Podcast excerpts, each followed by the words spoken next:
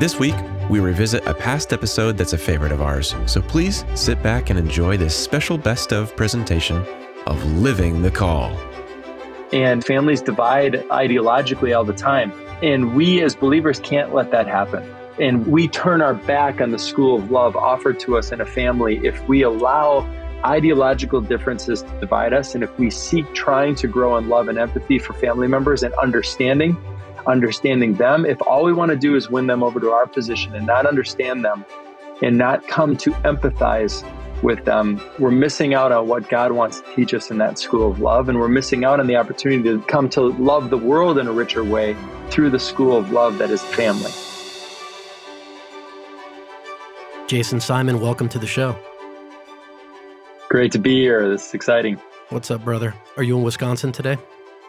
Yeah, beautiful Wisconsin. Very cold, frigid. All the leaves are off the trees, and uh, unfortunately, the snow melted. We had a couple inches of snow before Thanksgiving. That was mm. awesome. Nice. Well, it is. It's very predictably, it's uh, 69 or 70 degrees today and sunny. So very boring. boring. in LA. Yeah, very boring. I yeah. lived in Southern California for a summer and I hated it. There was never any rain. There was no variability. That is true. There's been, I was talking to my wife just this morning about the times that it's, because we're from Florida before California. And in Florida, it rains every day. And there are like torrential, you know, there's even hurricanes and stuff, but there's like torrential downpours, not just like drizzle. And we counted like four instances in the last 20 years that we can recall where it had rained like that in Southern California. So it, it definitely is. Yeah. Uh, yeah. It, it can be pretty pretty mundane, but um but it's still predictably fun. perfect. Mm-hmm. There's actually predictably perfect. There's actually a, bu- a, a, a, business. It's an advertising agency that's right down the street from uh, from my studio here where I am today, and the name of the agency is called Seventy Two and Sunny.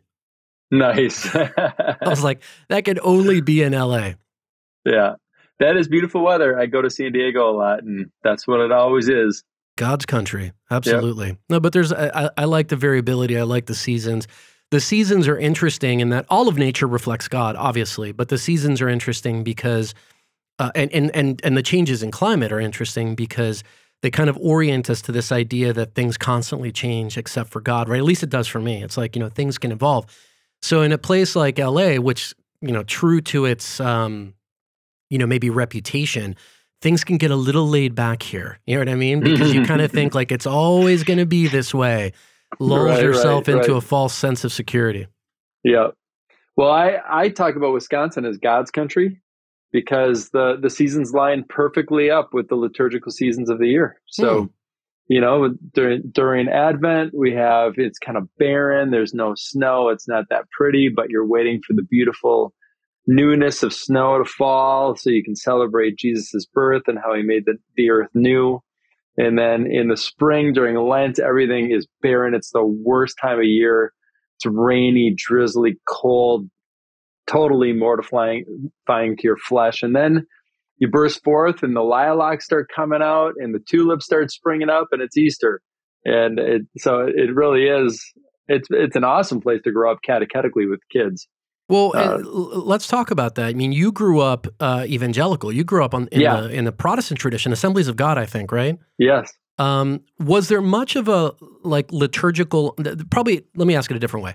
Was there any sort of understanding of seasonality within the tradition you grew up in? No, no. It was uh, all of a sudden the, the there were holy days uh, you know, so no matter what day Christmas fell uh, on during the week, we were at church, and uh, always at church on Good Friday. Always at church. I mean, every Sunday my family went to church. I, I grew up in a, a, family that would never miss. Um, so there were holy days. Pentecost was a holy day. Uh, you know, they don't call them holy days, but th- those are just days when you're you're you're going to wear your best clothes. You're going to be at church, and and for Christmas uh, any whatever day of the week that was on, we were going to church, uh, you, and then Good Friday. When you first came in contact with the notion of a liturgical calendar and the ideas of liturgical seasons, penitential seasons, etc., what'd you what'd you make of that? I liked the seasons. I liked uh, in terms of preparation. I liked preparing for Christmas. I loved Advent right away. Um, I didn't understand uh, the penitential aspect. Uh, and you know, in the Protestant world, we don't, uh, we didn't fast uh, penitentially. Mm. Um, we, at least not not the way I grew up. We grew, we fasted, we did fast, but it was from a standpoint of intercessory prayer, mm. and um, you know, for renewal of the world, renewal of our community, conversion of hearts. Uh, we would fast for those reasons. Um, but uh, when I first heard of penitential seasons, uh, it was from my my mentor at the time. He said, "Oh, I love Lent," and and I said, "Oh, what do you love about Lent? Just seems kind of sad." And mm. uh, he's like, "Oh, it's just a great time of year to take stock in who I am and my sinfulness and." And just bring it all to the Lord and, and celebrate the resurrection and, and, and the Lord's victory over all of my sin and weakness. Mm. And um, so he just had he had a great way of framing it for me, but it was it was very foreign. Uh, the idea of even you know even though you have sackcloth and ashes in the scriptures and you see you see penance at work, it just wasn't a lived reality uh, in the way that I grew up. It would you know if you were if you were struggling with sin.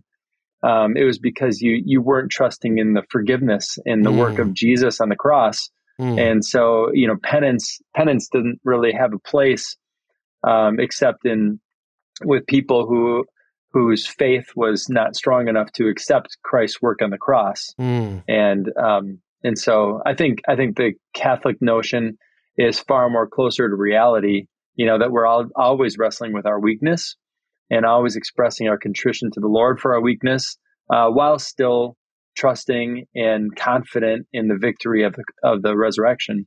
Mm. Um, so you know, I've grown into it, but yeah, it was definitely a foreign. It was a foreign concept. When in the Protestant tradition that you came from, the uh, you know when you were doing this fasting for the good of the world and and peace and all of that was was the notion was there any notion of the maybe the discomfort of fasting being important in the efficacy of that prayer or was it like how does how did fasting actually factor into that prayer for the world? Yeah, I think the way I would have thought about it at the time, trying not to import now my Catholic formation. Yeah. Um, I think I would have thought of it as a way of um, being uh, more constantly at, in prayer uh, through fasting, feeling the hunger, mm. having these constant reminders to pray, and uh, enter into the prayer with my body. Um, it, there wouldn't have been a notion of the um, the uh, uh, uniting that sacrifice with Jesus, um, like we would have as a, as a, in the Catholic Church. Um, you know, uniting uniting the sacrifice to the sacrifice of the cross and the power of of Jesus's intercession um, through my fellowship with him in that suffering. Mm. Uh, that that wasn't that wasn't taught to me. That that formation, I, I don't I don't know that that's not Protestant. There there might be Protestants sure. that have that notion, but um, but I wasn't taught that. Uh, I learned that as a Catholic and, yeah, and loved to, it. You have to deal with uh, St. Paul talking about completing the sufferings of Christ yes. in his own body. What is lacking? Yeah, what is lacking, what is lacking what is in lacking? the sacrifice of Christ? Yeah. yeah, I mean that's no, I didn't know what to do with that passage. I don't remember hearing a sermon on it. I think yeah, that's, that's true. one. That's true. I mean, Catholics Catholics would have really strong answers to that, uh, but I I do not remember a sermon on that.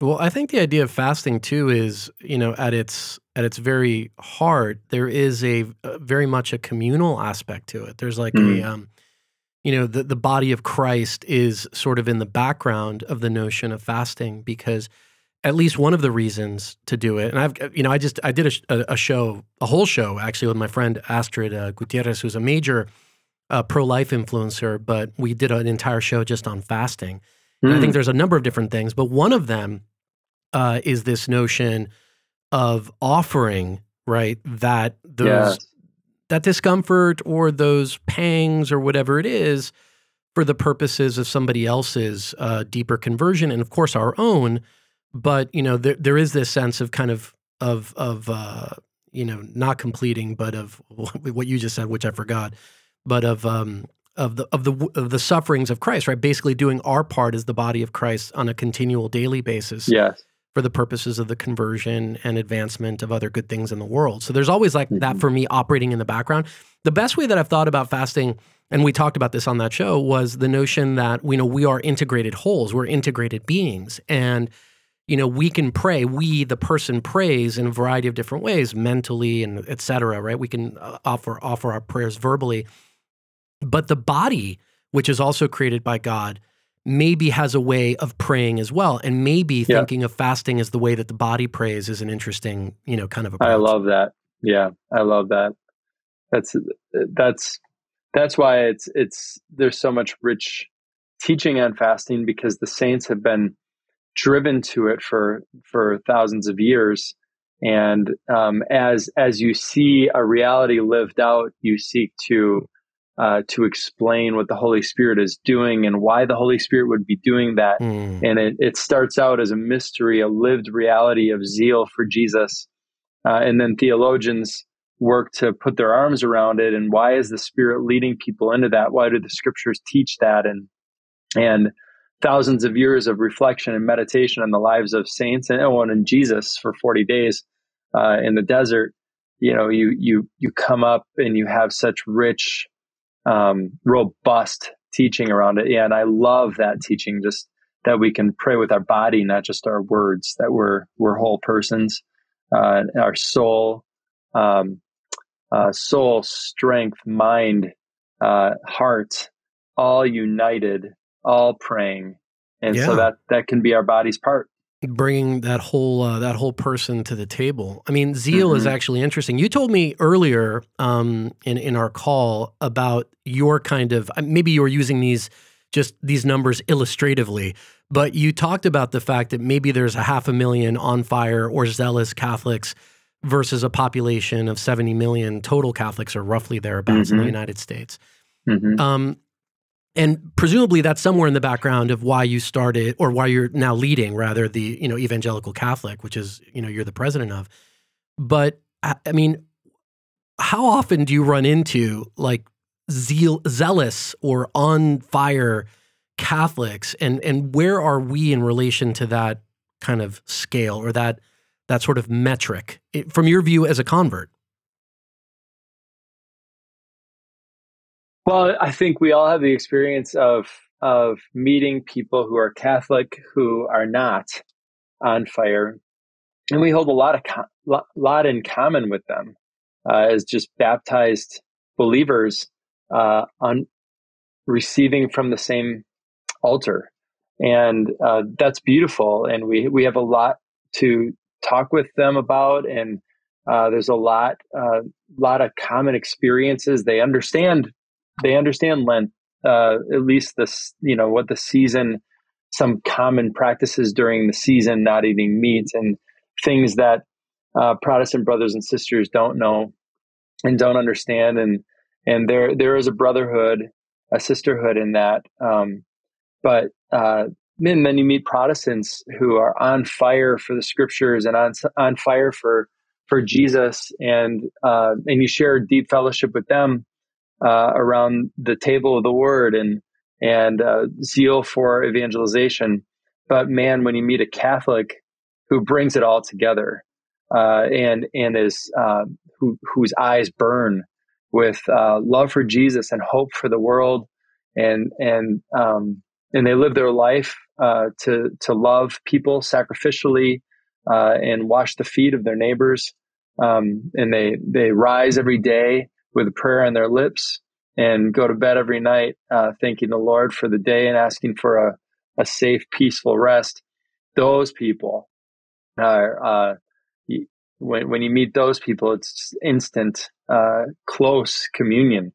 And, um, you know, there, there are, there are a lot of them, you know, there are a lot of people in the Catholic Church living that way. Um, but locally, I, I don't you know locally they're not they're not that common like when mm. you put the whole thing together i do think there's there's between a half a million and a million on the high side uh, in the united states which a lot is a lot you know even if you break it down by state But if you start breaking it down by uh, county, and you start breaking it down by city, and you start breaking it down by parish, yeah, uh, it doesn't add up to a lot. Mm. And so, growing up, you know, I I did I didn't meet a Catholic who had that kind of love for Jesus until I started dating my uh, girlfriend my junior year of high school um, at the time, who who I've now married. Uh, but her family was the first family that really had that that love for Jesus, and it blew me away. I couldn't mm. believe my eyes uh, when my uh, now father-in-law at the time, my girlfriend's dad, after dinner pulled out a big red lectionary and said, All right, let's have a little Bible study. Yeah. like I never met a Catholic who loved the Bible, who was interested in studying, who talked about Jesus naturally and joyfully. Um, yeah, so there are many, um, but but they are there, and and it's a source of great encouragement when you meet people like that. It's hard not to resist the the the temptation to quip that there's probably a healthy percentage of Catholics who don't even know what the word lectionary means, yeah. let alone have one in their house. Mm-hmm. But it is um, interesting to me this idea that you pick that you paint this picture that you paint about when all things come together, because mm-hmm. from the vantage of a of you know formerly a, a Protestant evangelical, you know there's so much zeal that is contained in, in some of those, in, in some sectors of that community, with what we would look at now as Catholics objectively far fewer tools. You know what I'm saying? It's like you've got the scriptures, hallelujah, amen for mm-hmm. that. You you could immediately say, well, you you don't have all the scriptures because you're missing a few books, that kind of thing. but but you've got that, and yet nevertheless, when I come across, especially converts, but even I have a lot of Protestant friends the, the, love, the zeal, the, the friendship and relationship that they have with Jesus is very full and and beautiful and lovely and it and it's so transformative in a variety of different communities. But being Catholic, we, you know, if if we're operating at that at that level of integration, that level of of sort of fullness, we we can we have all of those things. Plus, we have the fullness of what the church gives us sacramentally, devotionally, mm. intellectually, like all of these different things. And it, it's it's so beautiful to watch all those pieces come together. You know what I mean around yes. certain things. Um, I, I don't know if you know the apologist Steve Ray.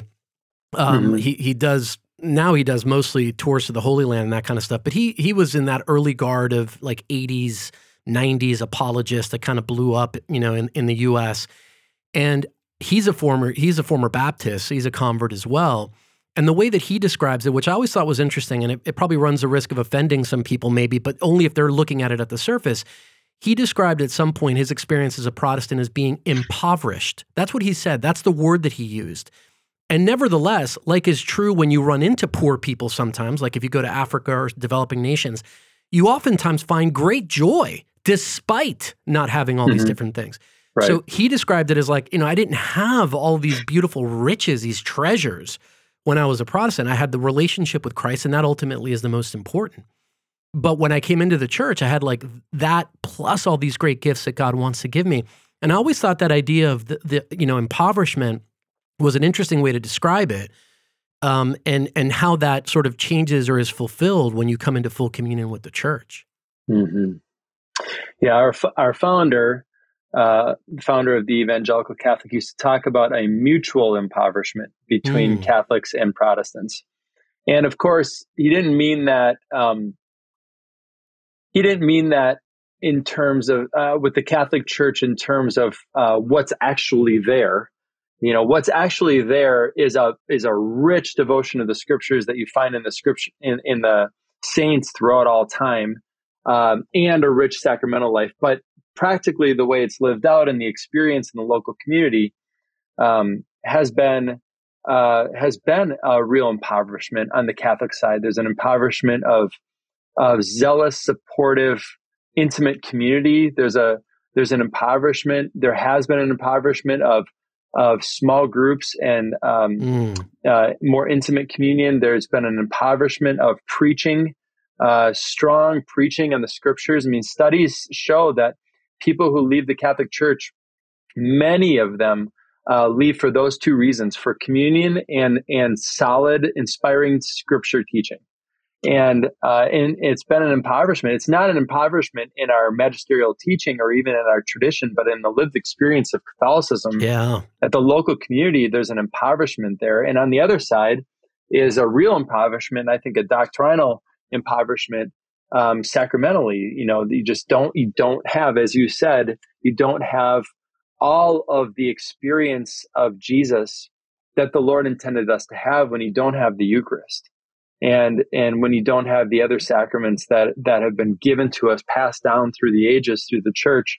So, uh, so it, it is, there is an impoverishment on the Protestant side, almost by nature inherent to what Protestantism is and grew up to be as a result of the Reformation. But on the Catholic side, there is there's also an impoverishment of just uh, lived experience, yeah, and, and we're not we're not experiencing the riches that Jesus intended us to experience because of the way that the church has has uh, evolved and and grown up, and um, the diminishment of the devotion to the scriptures, the diminishment of the practice of preaching, the diminishment of the the the broad uh, level of com- conversion in a community just uh, we're not experiencing we're not experiencing a lot of the life of Jesus that that they are experiencing in the Protestant churches at a local level.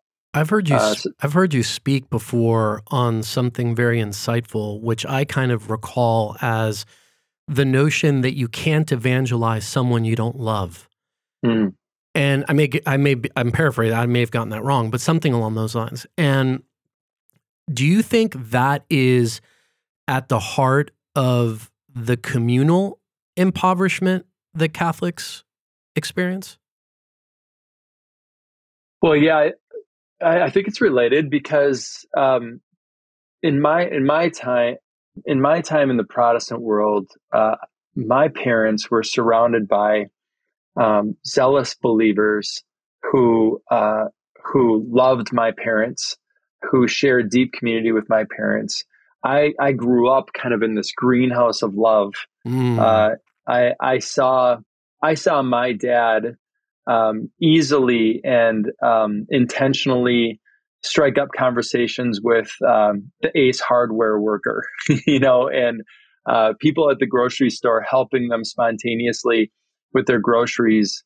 And and I knew because I saw my dad pray in the morning I knew it was it was out of an overflow of his love for Jesus that he was loving the world. And so you grow up in this greenhouse of love supported by that kind of community. And I do think it teaches you to love the world. And it, uh, I saw him very curious, and my mom too, just very curious about people, asking lots of questions about people, getting to know them um, outside of the church at um, you know piano concerts that we would go to, where we would rub shoulders with people who weren't in our church. Uh, and so I, I, think that, yeah, I think I think it is related. The experience of communion and communio within within the body of Christ teaches you to love. The children grow up in a greenhouse of love, uh, and and then they they watch their parents as an overflow of that love that yeah. is fostered in that community.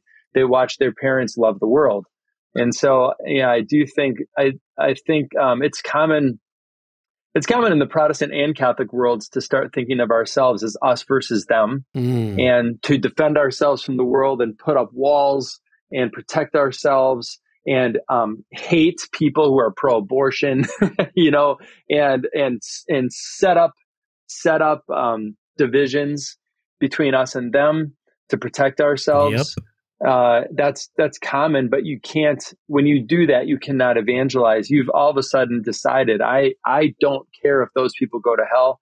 I don't care if those people experience the abundant life of Jesus in this world, because I have no interest in loving them because they hold a position that is so abhorrent to me.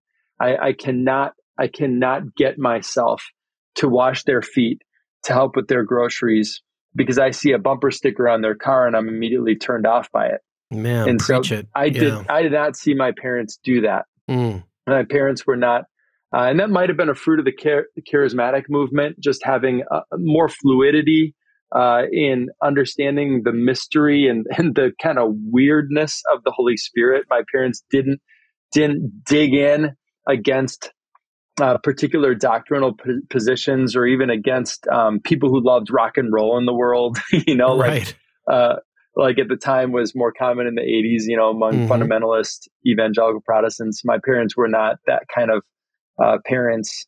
Um, but I think it's common, you know, now I see it in the, in the church.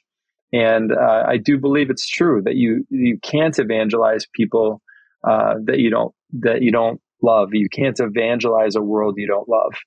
That image of overflowing love too is so um, you know the cup runneth over right there there mm-hmm. it, it, it is a, a, characteristic of love that makes it really unique among the virtues in many respects really unique mm-hmm. among everything in the universe if you think about it love is kind of the only thing that expands as you expend it you know it's like yes. you actually can have a lot more of it the more you give it away mm-hmm. and it sounds like your dad you know uh, under live that understood that um, and I, I do think that the motivation that we have today in today's world about the bumper sticker and therefore you're a lost cause, so I won't bother is definitely manifest. There's no question about it. The other one that I've seen is this idea of being, um, you know, selfish with the way that we love because we're afraid of either love not being, you know, being unrequited, not giving, not given back, or somehow that we will exhaust our ability to love. You know where I came across this was actually when we first, we have we're foster parents. Um, it's been a number mm. of years since we've had foster kids, but but we fostered kids in the back in, in in the past. And I remember when my wife and I were talking about fostering, we, we, we fostered a brother and sister for about, you know, 13, 14 months, something like that. And um, I remember talking to people in secular environments, so like at work, okay, talking to them about fostering. And the response was pretty commonly something along the lines of, oh, that's wonderful. I could never do that. Or, oh, that's amazing. Good for you.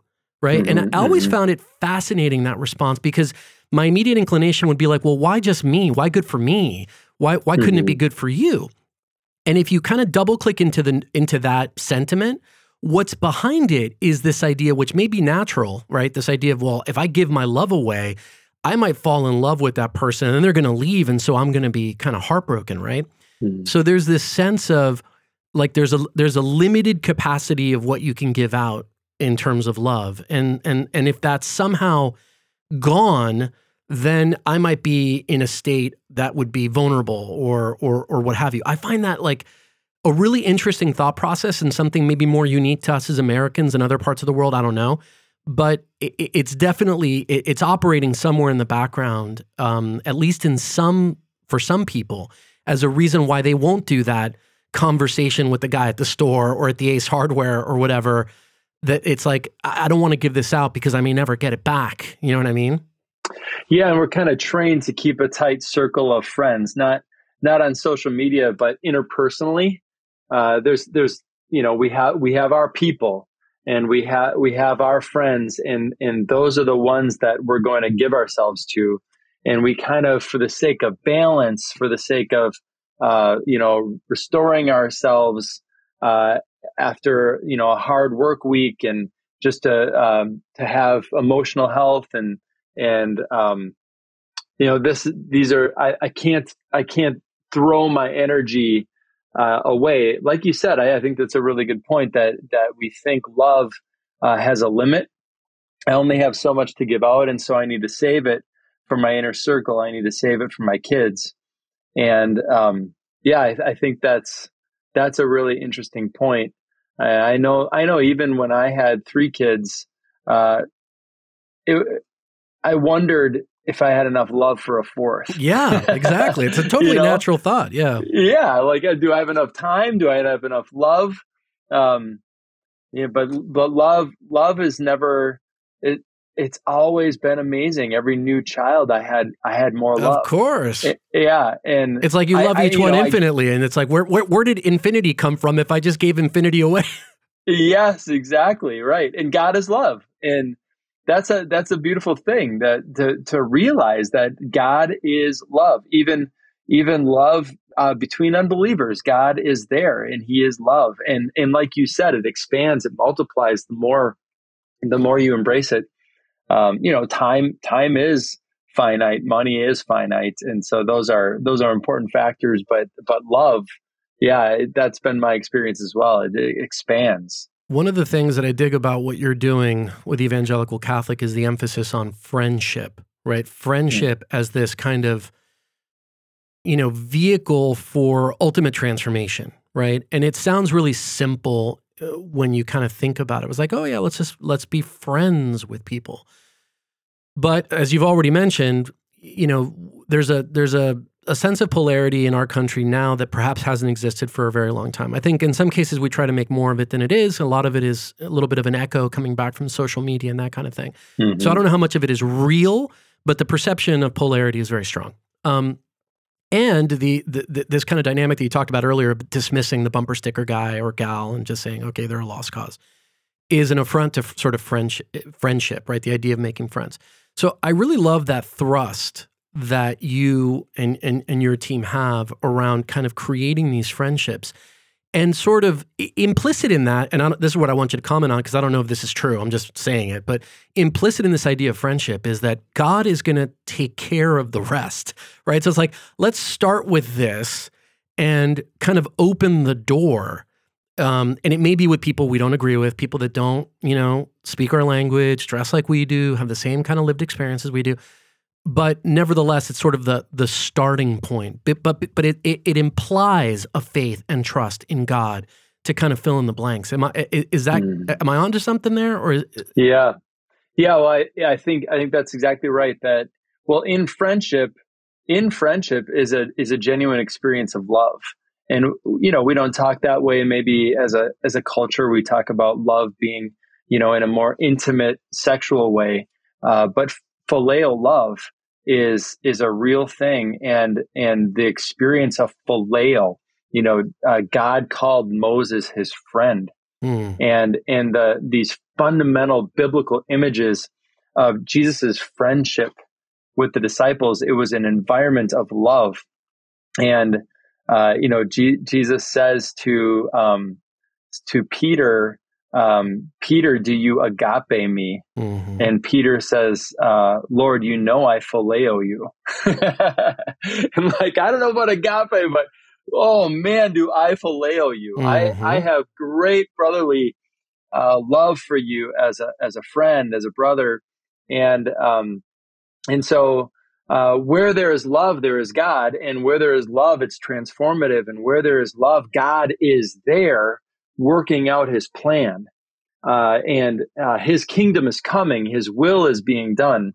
And, and until you have love, and uh, there is there is no possibility for evangelization in a healthy way. You can you can maybe coerce, uh, you can maybe uh, if you're really smart argue about it, but I, I don't know. There's not genuine evangelization until there's love, mm. and and so the the mat, the most natural place for love to be fostered in humanity is is friendship mm. and we can all we can all do it we can all allow the lord to bring about friendship even with people who initially may have repulsed us and and but but when there is when there starts to be love when there starts to be empathy when there starts to be um, understanding true understanding between two people um, now we have a place where the holy spirit can inspire the believer to ask the right questions and share the right things in such a way that will actually be loving toward the person that they can receive and not feel judged and not feel labeled, uh, not feel discounted, uh, not feel talked down to. Um, you know, and, until there's love and empathy uh, in a relationship, um, all those risks are on the table. But when there's love and empathy in a relationship, um, then all of a sudden we we can speak to each other mm. and commune in that love, and therefore commune in God, and and that's attractive to every single human being on the planet, no matter what the political differences, no matter what the lifestyle differences. Uh, that's attractive. That love, that experience of love, everybody's drawn to it, and so so yeah, the the fundamental building block uh, that that we teach um, that we form lay people in is first how to form good friendships, how to ask good questions, how to meet people where they are, and not not bring them where you are, mm. but meet them where they are. I was going to ask you. I was going to ask you about that in terms of you know getting down to brass tacks because I know obviously you do this and your organization does this. Equip lay people to go out and uh, you know evangelize the world. But getting down to like the practical level, if I'm a person who has a difficulty, let's say I'm one of those bumper sticker people, and I acknowledge it, I'll raise my hand and say, I'm not, but I'm saying, let's say I raise my hand yeah, and say, yeah, okay, yeah. I just I, I can't wrap my head around Jason person X or party Y or orientation Z. Like I just I just can't get there and I have an aversion, but I recognize that. On a practical level, what advice would you give me? Like what where where do I start, right? To to kind of get to that point where I can love someone so that I can properly enter into a friendship with them and and kind of Hmm. let God handle the rest. Yeah. Well, um, couple thoughts uh, came to my mind. First of all, um, St. John Paul II talked about the family as the school of love. Mm. And I also think friendships are the school of love. And, and so through our growing in love for friends who are different from us, we learn to love strangers who are different from us. All of a sudden, I see in that stranger with the bumper sticker my friend who is deeply committed to abortion as as a, a, a, a tenet of freedom in our country. And I love my friend, and I understand why why he has that view. I, I've heard the story of his family. I've heard the story of other friendships that he's had. I see how he's arrived at this position, and he's not he's not a Nazi. He's he's a loving, really good person. In fact, his virtue surpasses mine in a lot of areas of his life. And so I, I, I come to love him. I come to understand him. I come to empathize with his mistaken position uh, based on his life experience. And now, when I see a bumper sticker on a stranger's car, I'm more able to understand and empathize with with them, Mm. and know that their their proud their virtue probably surpasses mine in all kinds of other areas of their Mhm. life. And so, um, so it softens me toward the world, my friendships with with people. Um, I, you asked the starting point. Well, that's that's one of the starting points. Is just you know the school of love that we have in family and friendship. Mm. Um, and you know, in families, families divide uh, ideologically time. all the time, Sure. and and and we as believers can't let that happen. And and we we turn our back on the school of love offered to us in a family if we allow ideological differences to divide us, and if we seek trying to grow in love and empathy for family members and understanding understanding them. If all we want to do is win them over to our position and not understand them and not not come to empathize with them we're we're missing out on what God wants to teach us in that school of love. And we're missing out on the opportunity to to come to love the world in a richer way through the school of love that is family. Um, so I think that that is a starting point. The other starting point I think is is prayer. Um, so I have a friend who uh, works at a winery and his uh, his boss, the general manager of the winery, is a is a, a man who is gay and is is married to another man, and um, in in that would not have turned my friend off, but he's also just kind of mean. Mhm. he's just kind of a mean, mean, bitter, um, uh, kind of passive aggressive person. And so Mm. my friend, my friend was uh, pretty turned off by him, obviously, as a person who worked under that man, uh, who just is unhealthy in a lot of ways emotionally. And um, but he started praying for him. You know, he recognized my friend that I shouldn't, I don't want to feel this way toward him. Uh, I don't want to feel hatred toward him. I don't want to write him off. Lord, you put me here for a reason. Help me to love him. Show me, show me um, how to love him. And so, uh, so shortly after that, a few weeks after he was praying about this, didn't didn't want to harbor these feelings of resentment toward his boss. Um, th- there was a, a conference on uh, making wine in uh, uh, about three hours away, and so uh, by God's grace, you could say they were chosen to ride together, the two of them, just one on one Nice. well, my friend is loathing this, you know, but also kind of saw the potential work of God in it.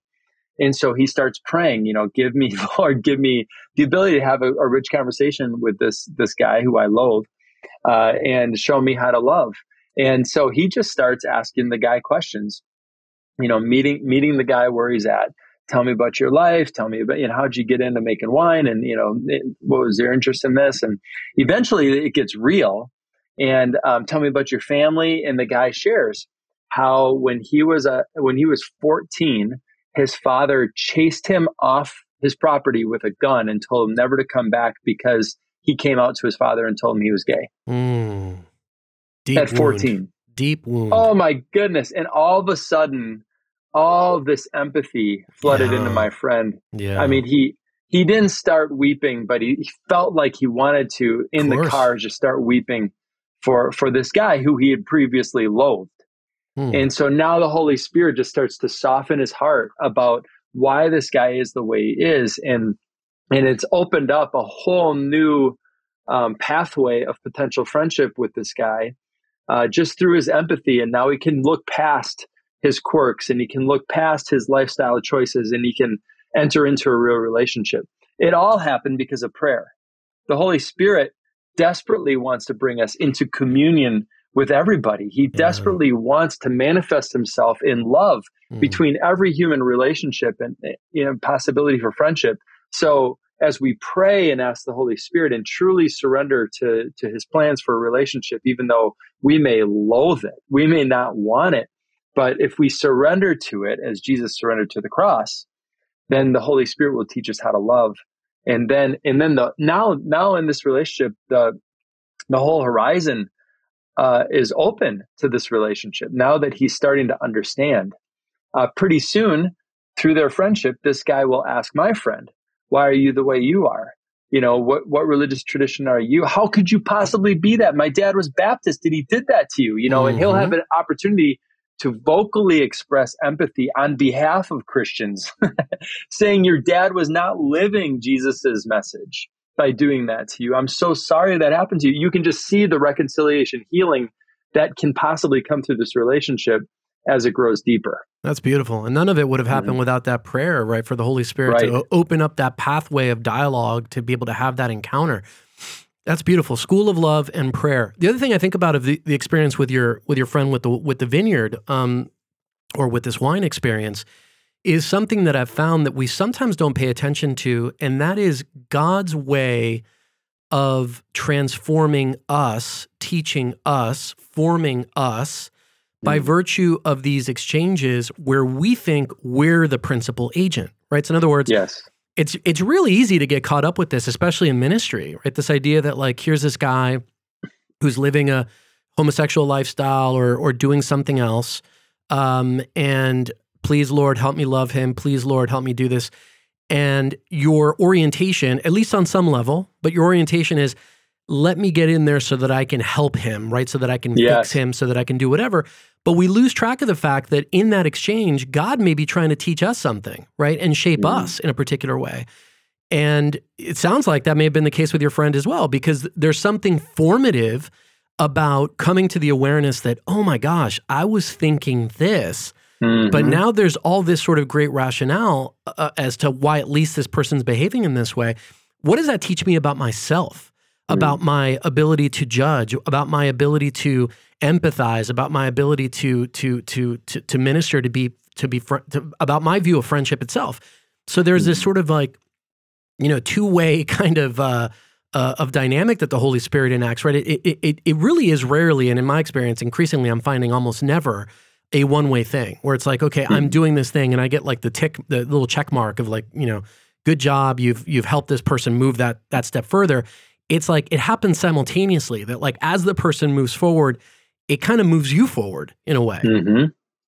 Yes, yeah, because there's there is a mutual exchange. There's a uh, there's in in every in every relationship of love and in, in every dynamic of love, there's a mutual self giving. Mm. There's a mutual self gift and and um, and the self gift of love is is revelatory because it's what God is love. So whenever there's a self gift of love, there's there's a, a revelation of some sort. And and when we when we feel like well when we're when we consider ourselves to be the only one in a relationship possible of making a self gift that is revelatory then then we actually don't have a self we don't have a relationship we don't have a friendship all we have is a project and and so yeah the, the humility to believe truly that i have i have something uh, to to learn from this some this person i have i have a way to grow that this person can offer me. Uh, that's that's key. That's that's key to that's a key posture of humility um, in a in a relationship. You you you receive as you give, 100 mm-hmm. percent.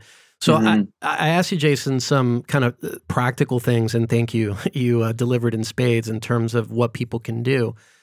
This this next one may be a little bit different in the sense that what I'm curious about is what in your experience leading uh, evangelical Catholic and training up and equipping the people that you do to do this kind of work, what are the biggest issues that prevent us from those things? Hmm. What are what are the obstacles that you see out in the world that kind of hamstring our efforts to actually do this? Whether they're technological or cultural or whatever they may be, like what what are those things?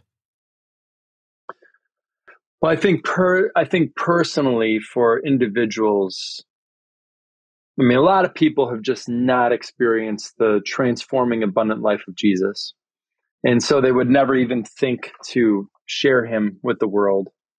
Uh, but then there are, there's that, you know, 500 to 700,000 people, uh, roughly in our country who, who have experienced the abundant life of Jesus. They've been transformed through a retreat. They've gone to a powerful confession. They've they've um, listened to some tapes. You know, they've read a book. Something has lit them up for Jesus. They realize He is the source of all my hope, the answer to every question, the the deepest solace that I could ever receive, compassion that surpasses all understanding. You know, He is everything He says He is, and that the church says He is. Those people, those people um, God wants to use to make disciples in the world. Mm. Uh, God wants to use to to spread the fragrance of Jesus in the world, uh, but they they they don't know they don't know how to do that. Uh, they think that they have to study more theology. They think that they have to learn the apologetic arguments for the mm-hmm. church. Mm-hmm. Uh, they or they think that their parish has to get its act together so they can actually invite them to the parish. right. You know, it's like a gating think, item. Yeah. Like yeah, a, they think they yeah they they uh, and all all those things all those things there's some truth to all those things, sure. but fundamentally none of those things are barriers to friendship. And none of those things are barriers to the power of the Holy Spirit that will work through them in the midst of their friendship to share the right things at the right time. And uh, and and so what needs to happen, I think, is is a bit of orientation um, of these people and their lives outward to love the world, uh, so that you can evangelize the world, not quickly, uh, most of the time very slowly, uh, and and in order for that to happen. Um, we need we need pastors, we need uh, pastoral staffs at local communities to start start giving people simple ways mm. of spreading the fragrance of Jesus in the community and and being able to witness for him when the time is right. Mm. Uh, that's that's not happening. People don't have that mindset. They don't they don't feel like the Great Commission really is theirs to accomplish. They they don't feel like they can go to the world and make disciples of every nation. And they feel like the parish needs to be doing that.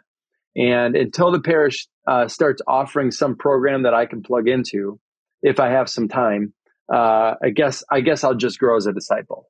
Um, and, and, most people think the the great mission of the church is to is to um, to help form disciples.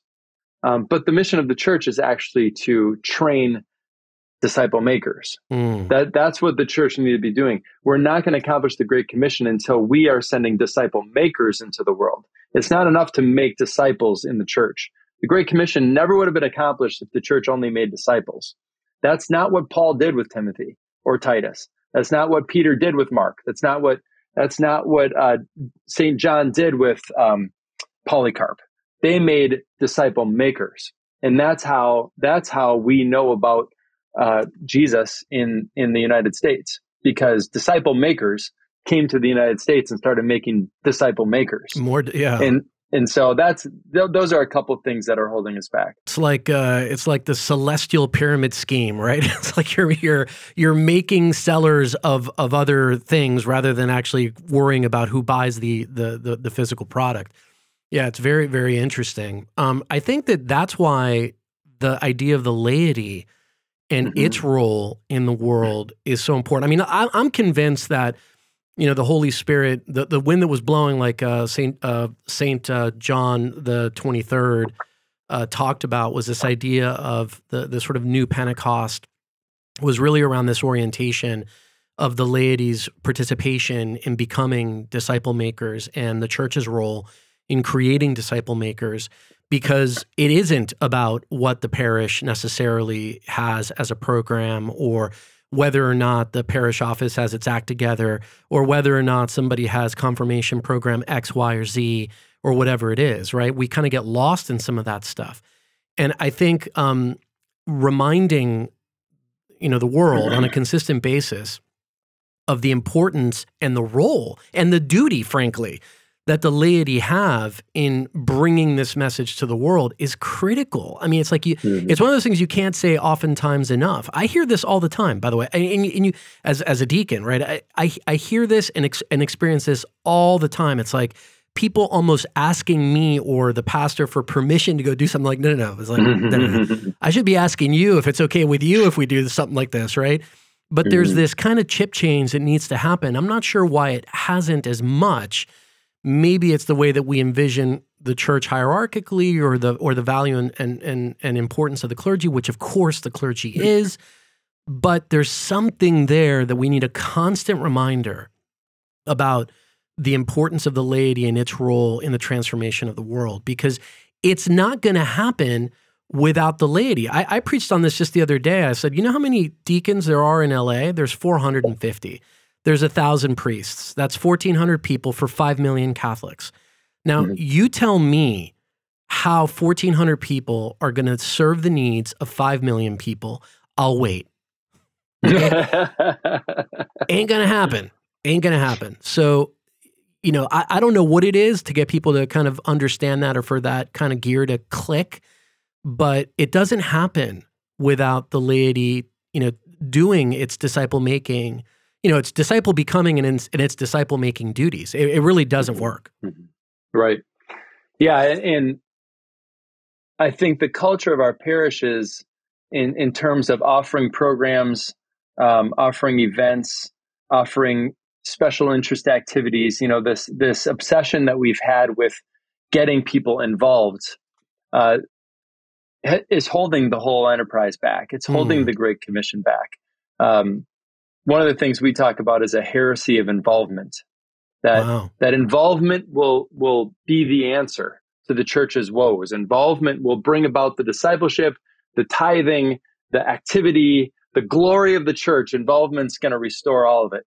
And when I worked at a parish, uh, we we come to staff meetings, and I just came to to abhor this question how are we going to get more people involved? Mm. You know, that, that was the, the driving question of the staff meeting.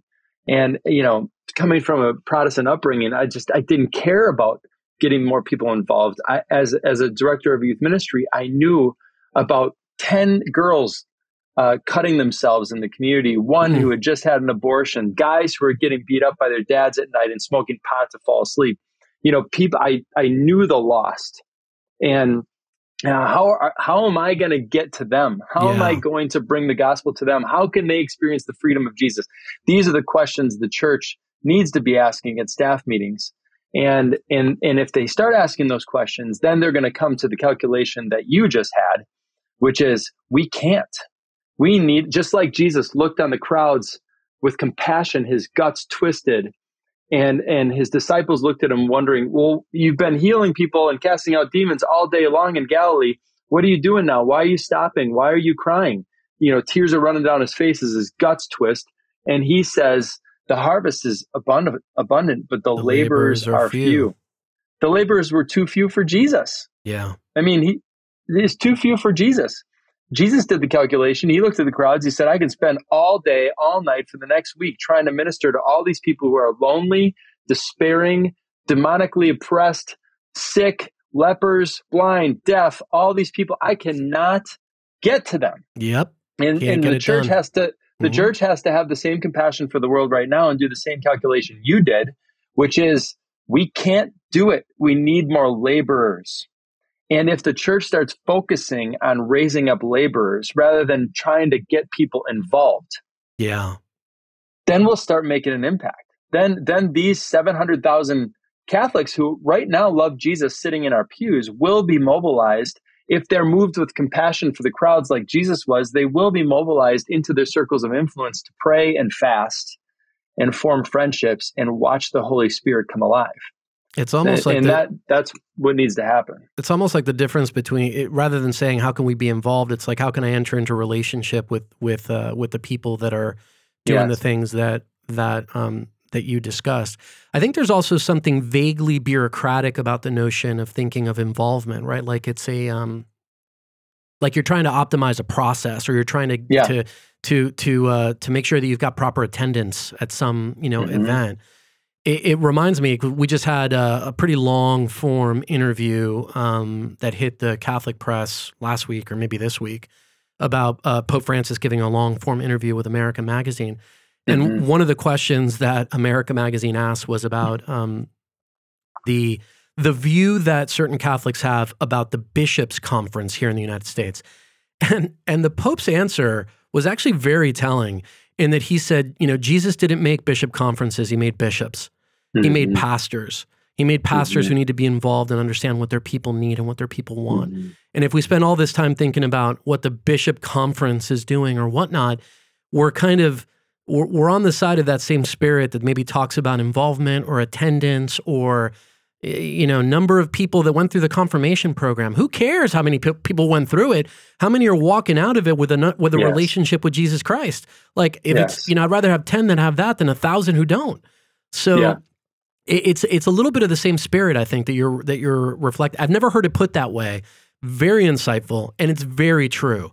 Um, mm-hmm. And there's a practical dimension to it. To your point, not enough laborers. There's just a practical reality of that. God gave us free will. He could flip a switch and make everybody be an insta disciple, but he didn't give us free will. Mm-hmm. So, in the absence of uh, you know automation, um, we need people to actually say, "Yeah, I choose this. I choose to enter into a mm-hmm. relationship." And without that, from the laity, it's not going to happen. Well, how long how long does it take to get to know someone at a deep enough level where she shares that she had an abortion 5 years ago? And how long how long did it take me as a youth minister to get to know the teenagers, uh, the teenage women well enough so that they would share with me that they were cutting themselves on their hip just so they could feel pain and and and mm. know that they're alive uh, you know, how long did I have to talk to the the guy uh, before he told me that his his father beats him every night out of rage and that he has to smoke pot every night to fall asleep? And is that okay? Mm. you know, like these these are the existential struggles that Jesus saw in the crowd. Um, you know, they're different today, but they're fundamentally the same, and they're they're intensely private and embarrassing and um, but when you have the opportunity to speak into it, uh, the Holy Spirit. I mean, so many times people would be sharing something with me, uh, and and I I had no idea how to respond, and I would just say to myself, "Come, Holy Spirit."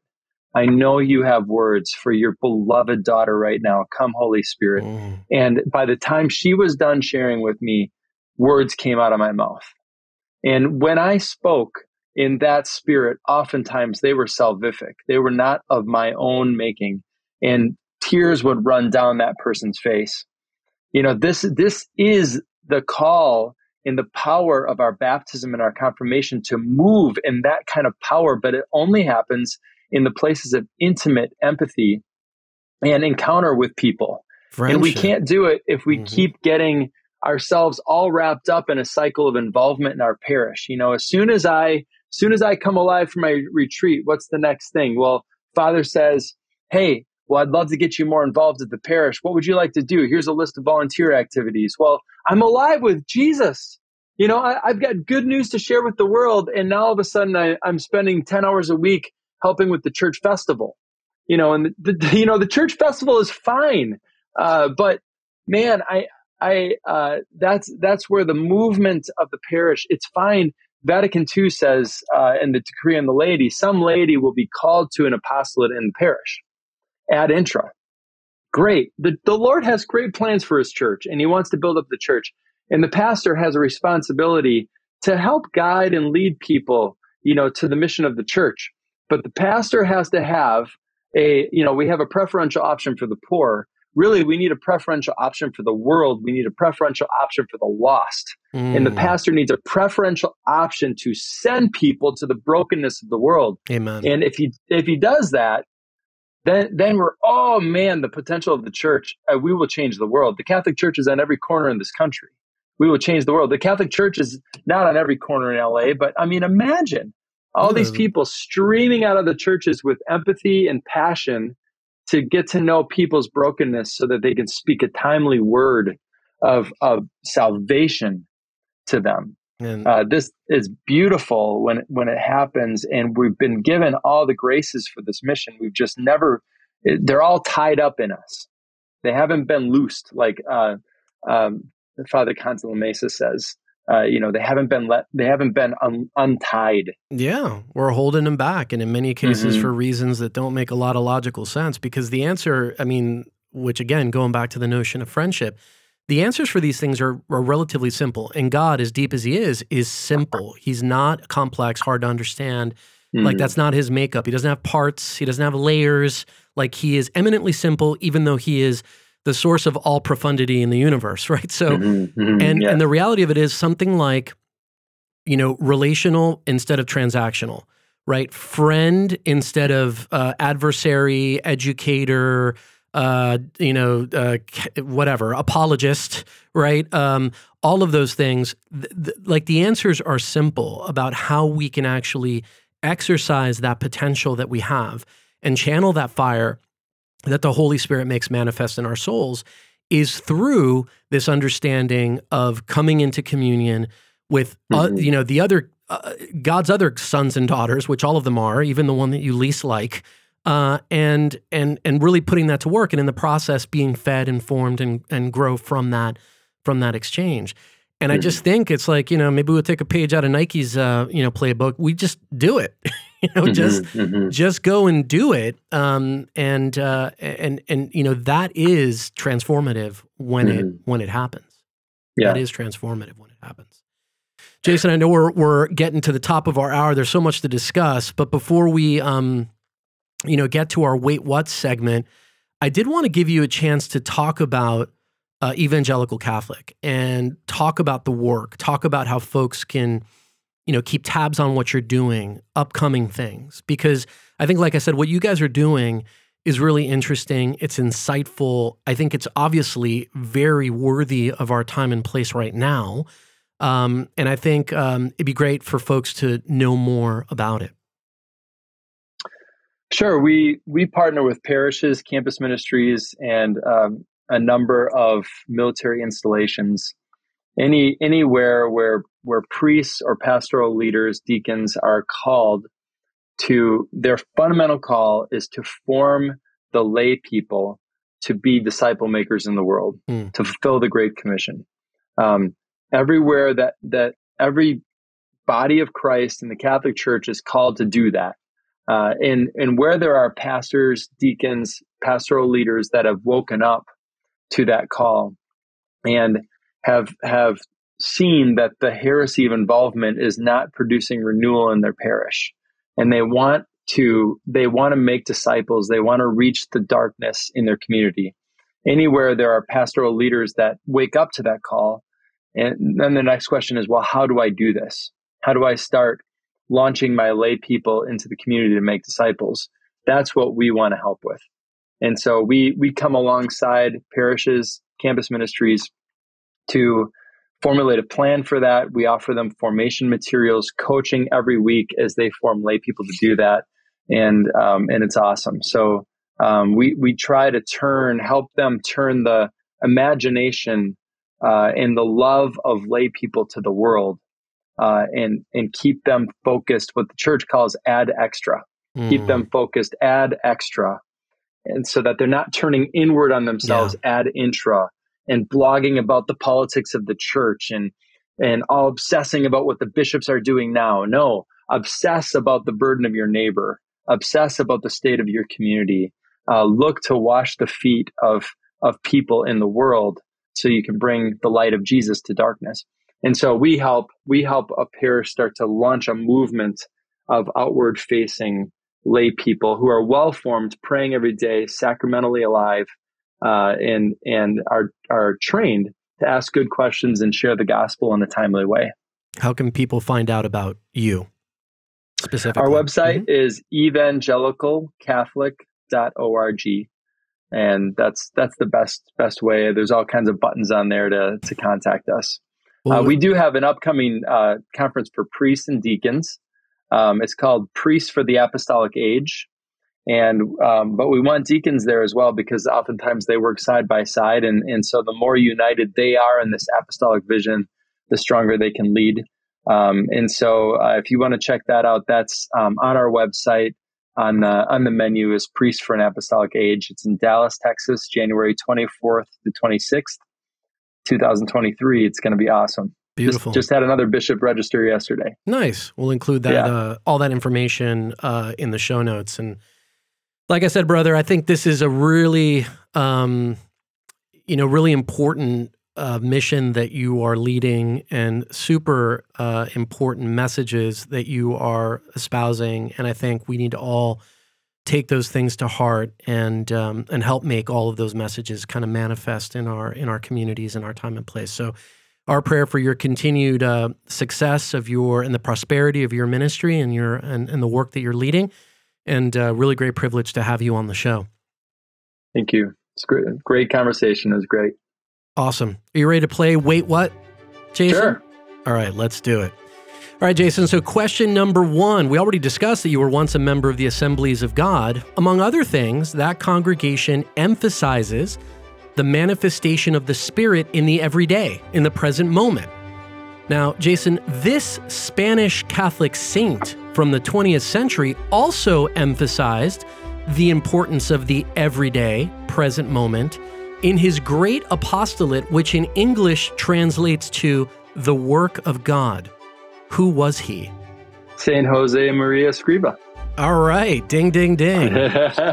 nice work, batting a thousand, beautiful. All right, question number oh, two. He talked about loving the world to evangelize the world. That's right. That's right. Yep. He did. All right, Jason, I can imagine you're the right guy to ask this question. So, which of these is false about your home state of Wisconsin? Uh-oh. Which is false about Wisconsin? Is it A, the term cheesehead originated as a term of endearment for a local Wisconsin politician whose farming focused policies made him a darling to cattle farmers? Is it B, Marathon County in Wisconsin produces nearly all of the ginseng grown in the US? Or is it C? Soviet satellite Sputnik fell out of orbit in 1962 and a 20 pound piece of it crashed to the ground in Manitowoc, Wisconsin. Which of those is false? The A. cheese A. And you are correct, my friend. Wow, I thought I'd get you on this one for sure. the term cheesehead. Well, I know B is true and I, I thought I'd heard something about C. About Sputnik, uh, yeah. Yeah, yeah, yeah. Yeah, and and uh, you get extra credit because I tried to trick you a little bit on the first one. So that because the term cheesehead actually does have a weird sort of provenance, but it actually started, as I understand it, as a term German soldiers used to use to insult the Dutch during World War II. Oh, and so interesting. That's that's the the provenance. How it ended up being the moniker for a, a professional football team, I don't know, but but we'll have to chase that one down later. I think people just started wearing cheese heads to games. There you go. All right, final question. And you're guaranteed to get this one right. So you're on your way to a perfect score here. Jason, you get to travel back in time to Rome in the year 312. Through a twist of fate, you find yourself in the gallery of a meeting of the Roman Senate headed by then Emperor Constantine. Constantine is moments away from issuing his famous decree legalizing Christianity in the Roman Empire, a move that would help in the evangelization of millions. You're there when Constantine makes his proclamation, and both the cheers and consternation from the senators is obvious. There is tension in the air. The meeting closes and Constantine is ushered from the chamber. As he passes you, you have an opportunity to say something to him. What, if anything, do you say?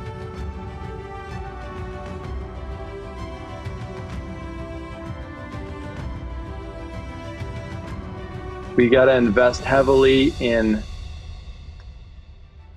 the formation of people in this empire to actually live out the tremendous call of Jesus. Otherwise, we're going to undercut the power of this faith. Nice. And in a pinch, you could just say thanks. Well, I thought you were going to ask if I would reverse it, and I wouldn't. No, of course not. Yeah. that was a pretty good move, you know. Even a mm-hmm. even a blind squirrel gets a nut every now and then. So no, that was uh, that worked out. Well, awesome. Batted a thousand. Good job. It's a rarity on this show. So uh, excellent, uh, excellent job. And uh, once again, Jason, thanks, uh, thanks for stopping by. Really appreciate it. Great to be with you, Deacon Charlie. Thanks for the time. Look and forward it, to meeting you in person. Amen. And if you are listening to our voices, that means it's time to subscribe. Share this episode with somebody. It's got a lot of really powerful insights and they can help people. So remember to do that. And we'll see you again next time on Living the Call.